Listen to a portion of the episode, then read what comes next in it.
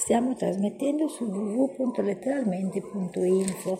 Letteralmente Studio 3, Cristina da Firenze. Poesia e racconto del cuore, come una margherita. La ricchezza del tuo sapere ti sbarra la via e ti impedisce di amare, di crescere, di cadere, di rialzarti, di soffrire, di gioire. Esperienze, momenti salienti, monotonia, voglia di andare via.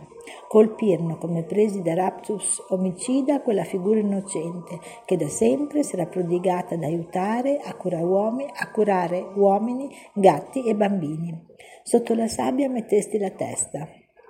E come quel volatile fa, così ti comportasti anche tu. E lui chinò il capo. A nulla servirono i nostri consigli, che gli dicevano di ribellarsi a chi di un comportamento ignominoso si era macchiato. Se sbagli non, ri- non ritrai la mano, la tua musica entra nella compagnia e se la porta via.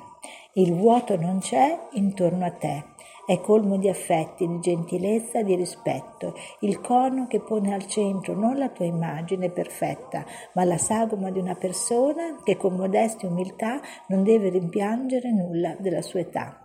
Tutto era vanificato, evanescente e illusorio. In questa atmosfera così nebulosa, dove nulla pareva aver più senso, l'uomo si sentiva disperso. L'anima galleggiava, la dimensione mancava, i suoi istinti, le sue facoltà, i suoi difetti, le sue qualità parevano appartenere ad un mondo lontano.